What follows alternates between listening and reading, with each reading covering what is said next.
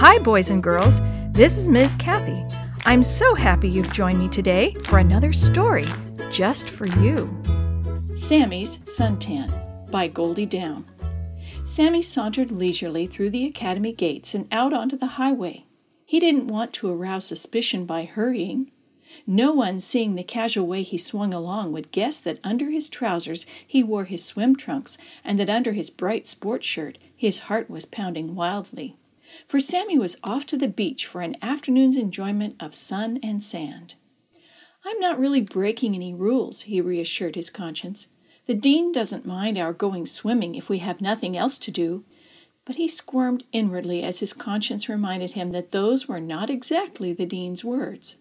Now, boys, the dean had said, I'm not a spoil sport. I have no objection to you going swimming, provided you do not go alone, and provided you have transport, and provided you're not supposed to be at work, and provided your lesson assignments are all up to date.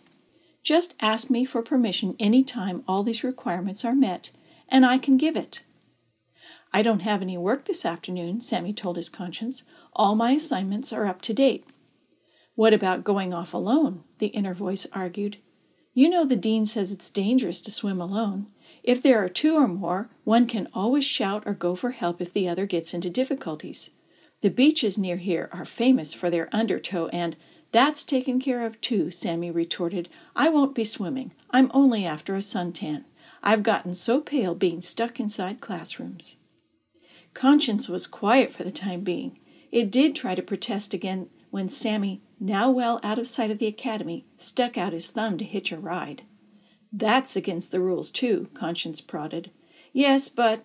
At that moment, a little red VW screeched to the edge of the road, and Sammy hopped in beside the driver. Where you want to go? inquired the youth at the wheel. To the beach, twenty miles south, if you're going that far. I'm off for a spot of sun. Sure, the driver mumbled as he floored the gas pedal.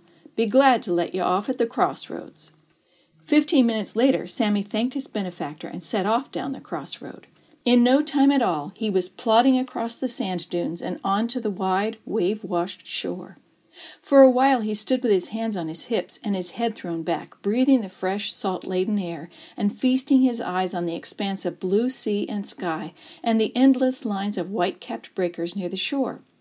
Then he sat down on the sand and removed his shoes and socks. The warm sand felt wonderful between bare toes. This is the life, he thought, standing up again to survey the scene. Not a soul in sight. Ah, yes, one lone fisherman out there on the rocks. Sammy took off his shirt and pants and folded them neatly beside his shoes before he sprinted over the firm sand to the water's edge. Gingerly, he tried the ocean with his toes. Not too bad, but I'm not going swimming anyway. I'll just paddle along a bit and see if anyone's around. He splashed his way to the far headland and got out, satisfied that he had the whole beach to himself. This was a quiet place at any time, and on this day just about everyone else was either at work or at school. The lone fisherman on the rocks was intent on his sport and not likely to move until dusk.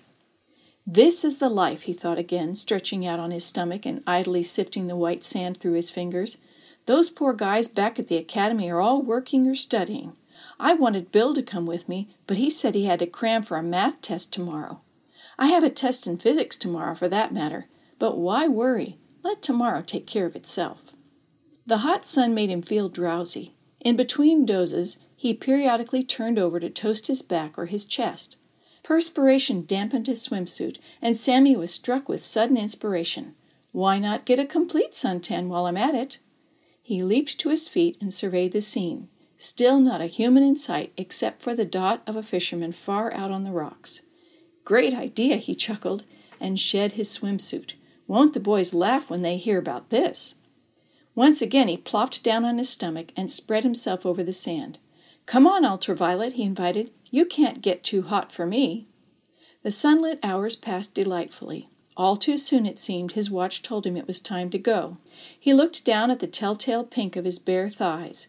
You'll be a fine tan by tomorrow, he chortled as he donned his swimsuit and scuffed through the sand to where he'd left his clothes. Yes, siree, this is the way to do things. Suntan from top to toe. He put on his shirt and pants and headed toward the highway to thumb a ride back to school. As he walked, though, his pants seemed to cling to his legs and scrape and scratch with every step. Even his soft shirt seemed like sandpaper to his skin. Strange, he thought, I hadn't noticed cloth was so rough before. He felt a twinge of uneasiness. I hope I haven't overdone it. By the time he was back at the academy, there was no doubt in his mind. He had overdone it. His skin was fiery red. It seemed to have shrunk, and every movement made it feel as if it would split. Bill met him on the stairs. What on earth have you done to yourself? You're as red as a boiled lobster. Shut up, Sammy hissed through cracked lips. Then his pain made him ask, Do you know anything that's good for sunburn? A shower, said Bill promptly. It hurts like mad, but it seems to limber up the skin and take some of the sting out of the burn. I'll try it while you guys are at supper, Sammy moaned. I don't want anything to eat. If anyone asks where I am, say I've gone to bed sick. I'll call the nurse, offered Bill. Don't you dare. It's only a bit of sunburn. I'll take a shower and go to bed. It'll be all right by morning. But it wasn't. He hardly slept a wink all night. His whole body seemed to be on fire. He was sure he knew now what it felt like to be burned at the stake. By morning he was moaning and groaning and in such a wretched condition that Bill went off to get the dean. The dean took one look at Sammy and telephoned the school nurse. Little by little, the story came out as the dean helped the nurse apply a soothing cream. Suntan, the dean snorted. My boy, by the time all these layers of burned skin peel off, you'll be as pale as a ghost underneath. How anyone could be so foolish, I don't know. He shook his head in bewilderment. We'll say nothing about the broken rules for the time being, but. The dean left the sentence in midair. If you sin, you suffer, the nurse murmured sympathetically. She brought Sammy cold drinks and did all she could to relieve the agony of his sunburn, but it was days before he could get out of bed. Even when he felt well enough to attend classes again, he had to carry a pillow everywhere with him. He couldn't bear to sit on anything hard, and if any of his forgetful pals gave him a friendly slap on the back, Sammy's anguished yell could be heard halfway across the campus. How his academy friends laughed when they heard the full story and saw blistered Sammy carrying his soft pillow everywhere. But it wasn't the envious, admiring laughter that he had envisioned. Somehow the school nurse's words seemed to take deep root in Sammy's mind. If you sin, you suffer. The story you have heard today is from Guide's Greatest Stories, written by various authors and compiled by Randy Fishell, and used with permission from the Pacific Press Publishing Association. If you're interested in any other books published by the Seventh day Adventist Church, please visit AdventistBookCenter.com or call 1 800 765 6955.